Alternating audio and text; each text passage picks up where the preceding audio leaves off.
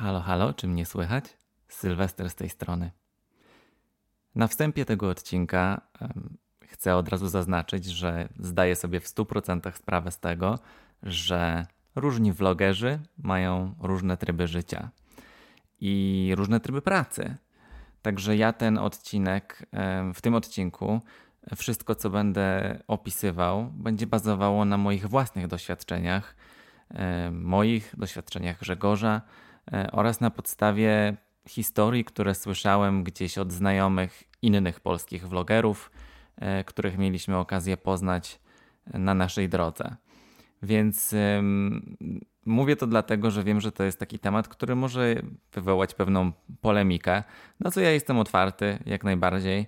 E, z tego względu, że no nic tutaj nie będę mówił, co jest jakieś zmyślone, tak? tylko to są po prostu moje doświadczenia i rozumiem, że każdy youtuber, każdy vloger może mieć jakieś swoje przemyślenia na ten temat, e, także spoko.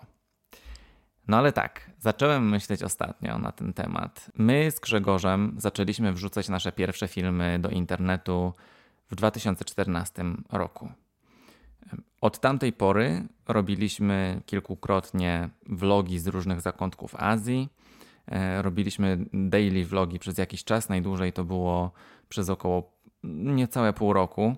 Do tego też przy każdym wyjeździe nagrywaliśmy też filmy podróżnicze, też takie vlogi, ale one nie były takie bite daily, daily, że codziennie. Ale w dalszym ciągu kręciliśmy przez kolejne lata filmy z naszych wyjazdów do Portugalii, e, na Tajwan, do Włoch. Trochę tego było. E, więc no, w tym odcinku chciałem Wam opowiedzieć szczerze o tym, jak to było nagrywać daily vlogi, jak to było być na drodze z kamerą w ręce, czego nie widać w kamerze i, i co jest jakby poza, poza nią.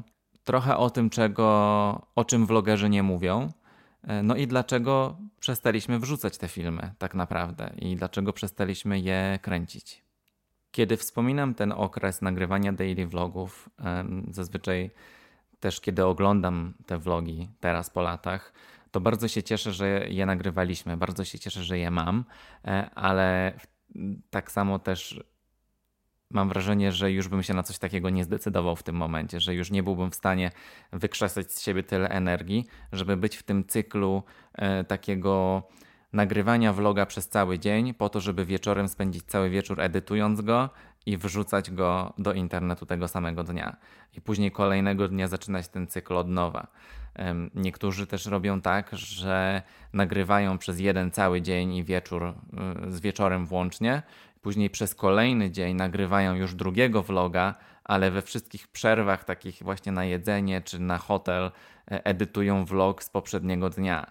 No i to jest właśnie magia tych daily vlogów, nie? że to właśnie się tak, jest się przez cały czas w takim młynie, e, jeżeli się nie ma swojego montażysty albo montażystki, więc e, to wymaga jednak bardzo dużo energii, zwłaszcza jeżeli jest się małym kanałem na YouTubie i do tego jeszcze ma się takie poczucie, że tyle to kosztuje energii, a koniec końców nic się na tym nie zarabia. Więc dlatego my przez cały czas, podczas naszej działalności, takiej właśnie na podróżniczym YouTubie, tak to nazwijmy, e, podczas całej tej naszej działalności, przez cały czas staraliśmy się motywować się nawzajem, mówiąc sobie, że robimy to dla nas, dla naszych wspomnień, bo tak naprawdę, gdybyśmy byli nastawieni na to, żeby, nie wiem, zarabiać z tego pieniądze, no to bardzo szybko byśmy się chyba zniechęcili. A jednak trochę tych filmów przez te wszystkie lata pojawiło się na naszych kanałach na YouTubie. E, no i, no i tak jak mówię, fajnie, że te filmy są, ale no nie tęsknię za tym. Wiecie, jak to jest, jak jesteście na wakacjach macie taki nieregularny tryb życia i zwłaszcza jeżeli to są takie nie wakacje w hotelu, tylko taki właśnie wyjazd podróżniczy gdzieś tam backpackerski do Azji czy gdzieś e, i zwiedzacie jakieś świątynie, jest mega busy nagle wpadacie na jakiś market i czujecie, że, że w jednym momencie robicie się tak po prostu głodni, że to się w pale nie mieści. A czasem zdarza się tak, że nawet w Azji ciężko jest znaleźć takie jedzenie, na które się ma ochotę, więc jeszcze podczas te, tej głodówki, kiedy już się jest naprawdę głodnym, spędza się kolejną godzinę szukając właśnie jakiegoś, jakiejś fajnej knajpki, gdzie można zjeść. E, później czeka się na to jedzenie, jak się je zamówi. I wtedy już się jest tak głodnym. My na przykład z Grzegorzem się w takich chwilach już po prostu nie odzywaliśmy do siebie, tylko siedzieliśmy na telefonach i czekaliśmy na jedzenie. No a tutaj jeszcze jak przyjdzie to jedzenie na stół, a ty wiesz, że nagrywasz dzisiaj daily vloga, no to, no to jeszcze nie można od razu się rzucić do miski, tylko trzeba wyciągnąć ten aparat i nagrać klip, pokazać to jedzenie, nagrać przebitki. Jedzenie już stygnie, pachnie ci przez cały czas pod nosem i masz takie poczucie, że po prostu ślina ci cieknie, w ogóle ci się nie chce gadać do tej kamery w tym momencie. E, I no, no słuchajcie, to naprawdę nie jest lekka sprawa. A jeszcze gorsze jest to, kiedy jest się e, na przykład z rodziną albo z jakimiś z grupą znajomych i tylko ty jesteś osobą, która kręci vloga. To jest tak, albo wszyscy na ciebie czekają i są wściekli, że muszą czekać, aż ty nagrasz cały stół, e, zanim oni zaczną jeść, więc to jest taka niefajna sytuacja. Albo oni kompletnie ignorują to, że nagrywasz, e, że ty nagrywasz film na YouTube'a i zaczynają gadać, zaczynają jeść, a ty usiłujesz coś nagrać jeszcze, żeby cokolwiek mieć, e, jakąkolwiek treść do tego vloga, też będąc głodnym, a oni wszyscy jedzą, gadają, zagłuszają cię. No i widzicie, nie da się wygrać, nie da się wygrać. Więc to jest jedna z takich największych rzeczy, które mnie bardzo frustrowały w trakcie, w trakcie tych daily vlogów, e, bo też wiem, jakie to jest beznadziejne, jak się ogląda jakiegoś vloga mm, swojego, nie wiem, ulubionego twórcy i widać, że ten vlog jest taki sporadyczny, taki pocięty, że ktoś poszedł do fajnego miejsca jeść i mówi, że było pyszne jedzenie, ale nie było to pokazane, tylko są na przykład puste talerze i mówią, że o, no, byliśmy tacy głodni, że nic nie nagraliśmy. I tutaj ja jestem winny tego, ja tak robiłem nieraz i zdaję sobie z tego sprawę. E, ale no to były sytuacje krytyczne, kiedy rzeczywiście myślałem, że jak nie zjem, to po prostu coś komuś zrobię. Także to jest taka rzecz, którą, e, o której zawsze myślę, jak oglądam vlogi podróżnicze ludzi. Jak pokazują jedzenie i są gdzieś w podróży, i ja się patrzę na ich minę, e, jak opowiadają, że zaraz będą jeść to jedzenie, że tak pięknie pachnie. I ja mam wrażenie, że ja rozumiem, jacy oni muszą być pod tym uśmiechem sfrustrowani już, jak strasznie by chcieli zacząć jeść, ale jednak, ale jednak no, gryzą się w język i czekają i, i nagrywają jeszcze klip do vloga, więc e, no, to jest mega poświęcenie, szacun. Kolejna rzecz, której nie widać na vlogach podróżniczych, to jest y, takie wielokrotne nagrywanie tych samych ujęć. Y, I to dotyczy zwłaszcza takich miejsc turystycznych, kiedy się jedzie na przykład do jakiejś świątyni, zobaczyć jakiś zabytek. Mi się to zawsze kojarzy z naszą wizytą w Angkor Wat e, w Kambodży, gdzie przed świątynią na zewnątrz chcieliśmy nagrać jakiś klip i powiedzieć coś takiego no, mającego sens merytorycznie.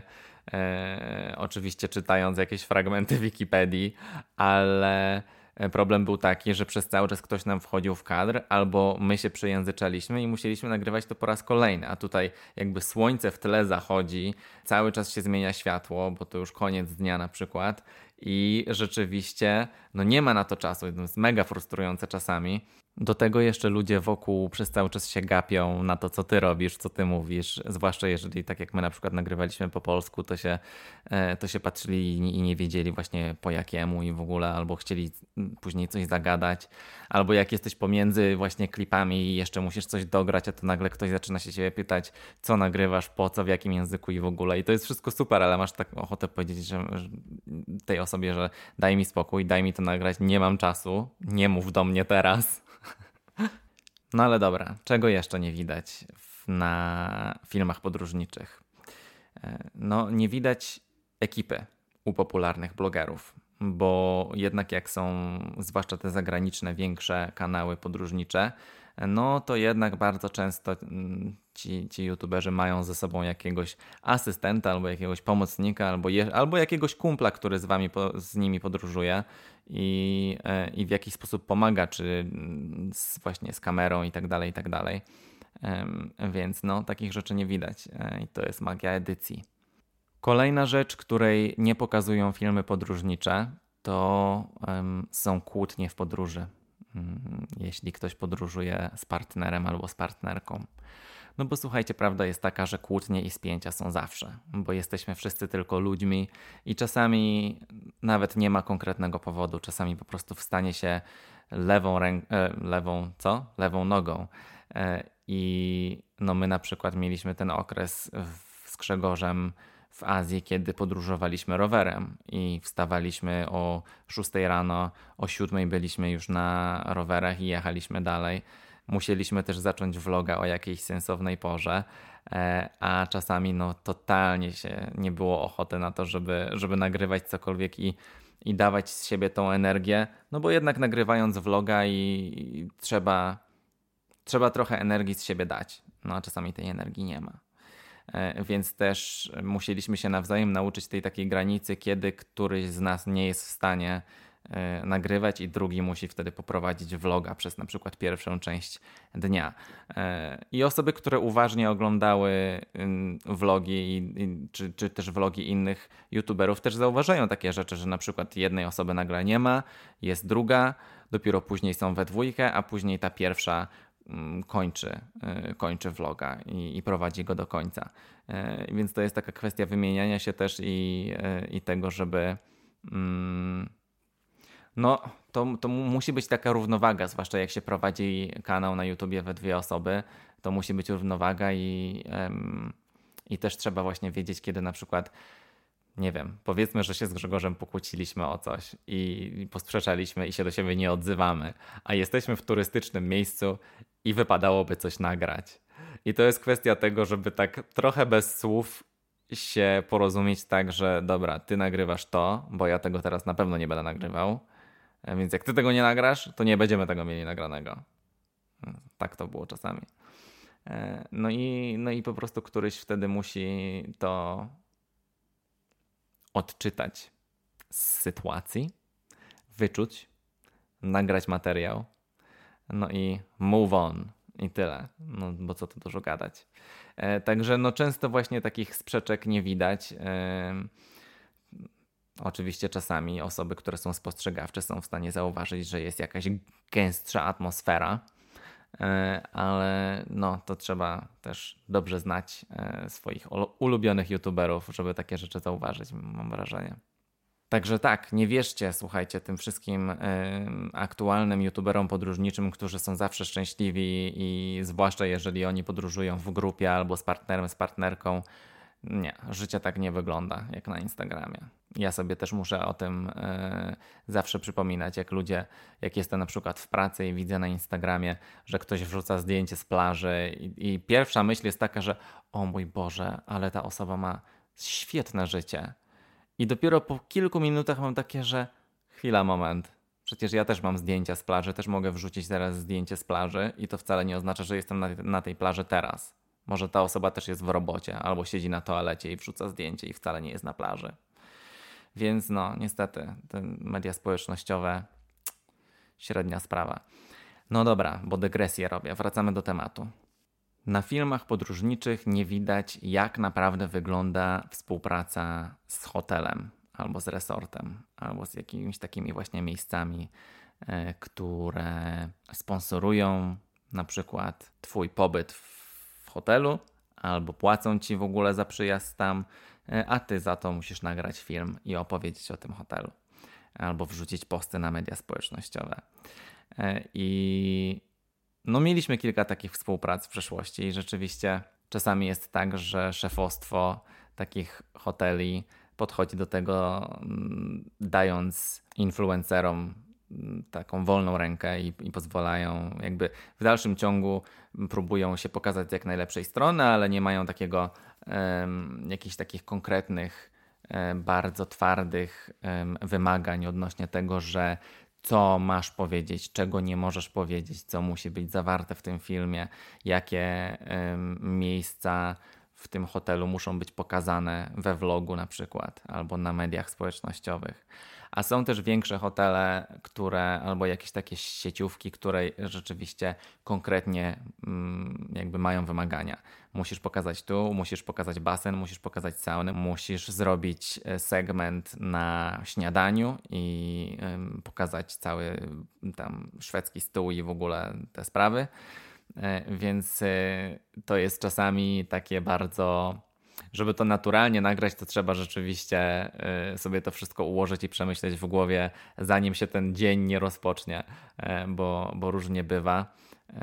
A czasami też takie hotele wręcz trzymają cię za rękę przez cały czas. W jednym hotelu była taka asystentka od marketingu, która generalnie przez cały czas się nas, e, jak tylko się pojawialiśmy gdzieś w recepcji, to, e, to od razu musiała podejść, zapytać się, co robimy, jak tam u nas i w ogóle, czy już widzieliśmy to, czy już zrobiliśmy to, e, a kiedy wrzucimy to, a kiedy będzie film i w ogóle. I tak taki wręcz jakby chciała jakby zarządzać naszym dniem, żeby to było tak, żeby to było po ich myśli bardziej niż po, po, po naszej.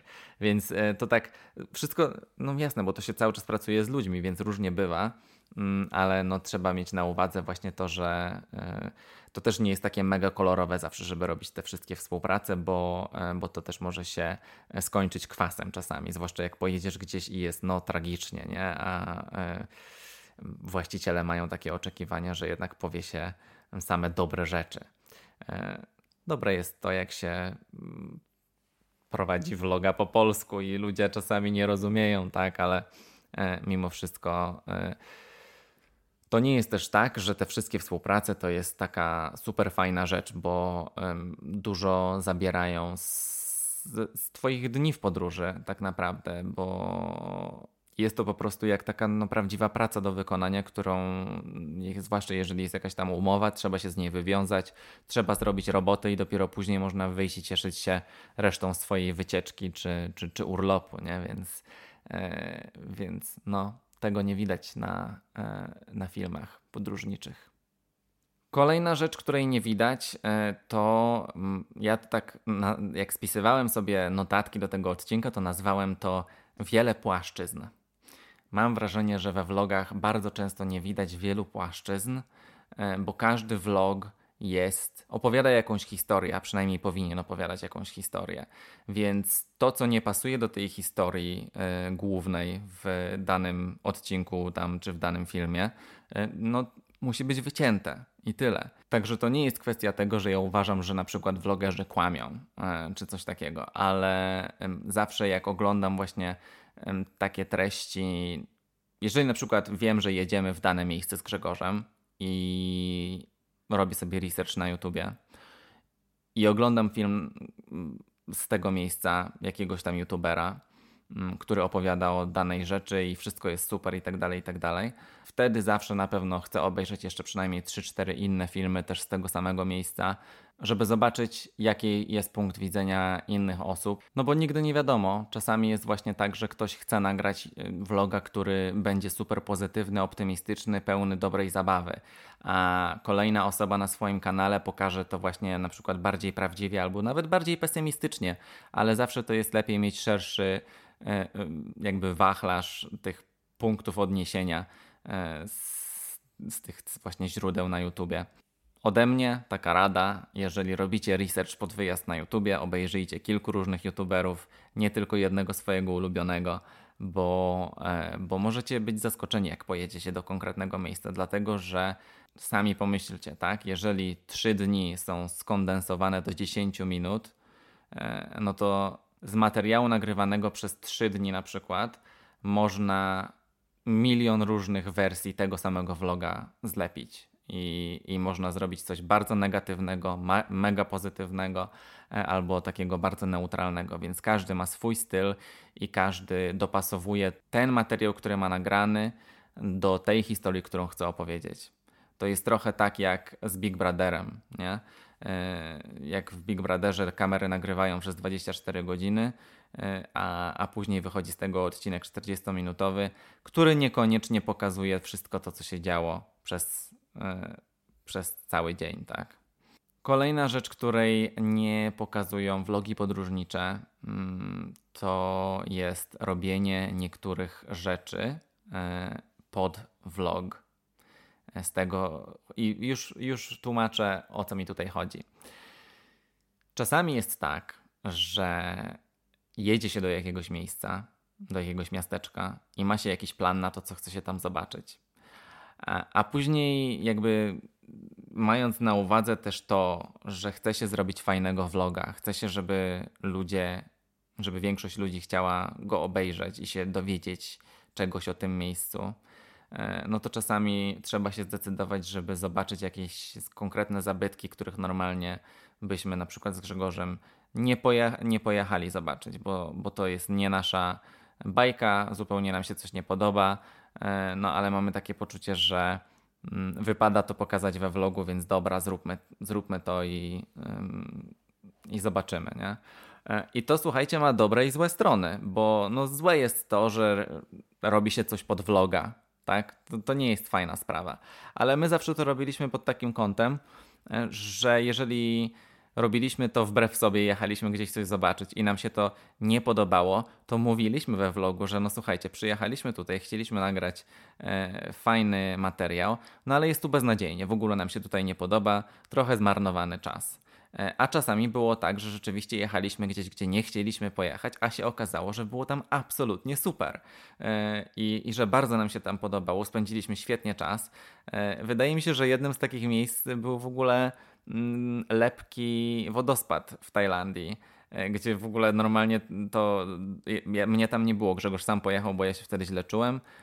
Grzegorz wtedy tam pojechał chyba z Kasią Meciński i Myśmy tam za bardzo nie chcieli jechać, a, a, a jak oni pojechali na miejsce, to się okazało, że było super i strasznie im się podobało, e, więc, więc, więc to była bardzo fajna opcja. A tak normalnie to nie jest jakaś taka aktywność, którą my byśmy wybrali, że o, pojedźmy na lepki wodospad, nie? Ale właśnie czasami można przez to, że się nagrywa vloga, znaleźć jakieś miejsce, którego normalnie by się nie znalazło i do którego normalnie by się nie pojechało. Także to jest spoko. Kolejna rzecz, której nie pokazują vlogi podróżnicze, to jest e, strach i, e, i niepokój. Mm, bardzo często ja zauważam też, że jak pokazywany jest niepokój albo strach, albo panika we vlogach podróżniczych, to są zazwyczaj takie vlogi bardziej przygodowo-komediowe, które ja nie uważam, żeby były zbyt śmieszne, ale to jest moja własna opinia. E, ale e, czasami mam wrażenie właśnie, że jeżeli ten niepokój czy strach jest pokazywany, to jest mega pod publikę. E, a taki prawdziwy niepokój i strach nie jest pokazywany, bo e, no, powód jest prosty. Jeżeli ktoś się boi i dzieje się coś złego, to łapanie za kamerę to jest ostatnia rzecz, którą chce się wtedy zrobić i, i którą powinno się wtedy zrobić, kiedy się znajduje w jakiejś takiej e, niefajnej sytuacji. Vlogi jednak pokazują głównie beztroskę, sielankę i takie pozytywne aspekty podróżowania. No i to jest bardzo ważne, ale, no ale warto pamiętać też o tym, że ja na przykład bardzo często myślałem w podróży o tym, że ma, ma, jakby martwiłem się tym, że co jeśli zachoruję, albo co jeśli będę miał jakiś wypadek, albo Grzegorz będzie miał jakiś wypadek. E, I też jakby ja rozumiem, że mamy ubezpieczenie, e, zawsze mieliśmy ubezpieczenie podróżnicze, e, ale mimo wszystko jest taki strach, który pozostaje, kiedy jest się zwłaszcza w krajach, w których służba zdrowia nie jest zbyt dobrze rozwinięta i wtedy człowiek sobie myśli, że no dobra, mam, mam ubezpieczenie, nie muszę się o to martwić, ale czy ja na pewno bym chciał tutaj korzystać ze służby zdrowia? Więc jednak w takiej długoterminowej podróży, zwłaszcza, bo jak się jedzie na tydzień, to się aż tak nie myśli o takich rzeczach, ale jak się jedzie właśnie na pół roku albo na, na dłużej, e, to ma się takie poczucie, że Boże, że na przykład akurat zachoruję, zaczyna mnie gardło boleć, jest mi, czuję się coraz gorzej albo mam jakieś straszne zatrucie pokarmowe. Jest takie, Boże, co, ja, co jeżeli wyląduję w szpitalu? To co wtedy? E, to, to mi zawsze dawało taki, taki duży niepokój i no i nigdy o tym nie opowiadaliśmy w filmach na YouTubie, no bo, no bo po co o tym opowiadać i, i też straszyć ludzi, tak? Każdy, kto wyjeżdża w taką podróż, też sobie w pewnym momencie zaczyna zdawać sprawę z tego, że, że no jednak o takich rzeczach się myśli, bo to jest przerażające. Jak się jest nie u siebie i nie zna się języka i e, no i różnie bywa i wszystko się może zdarzyć.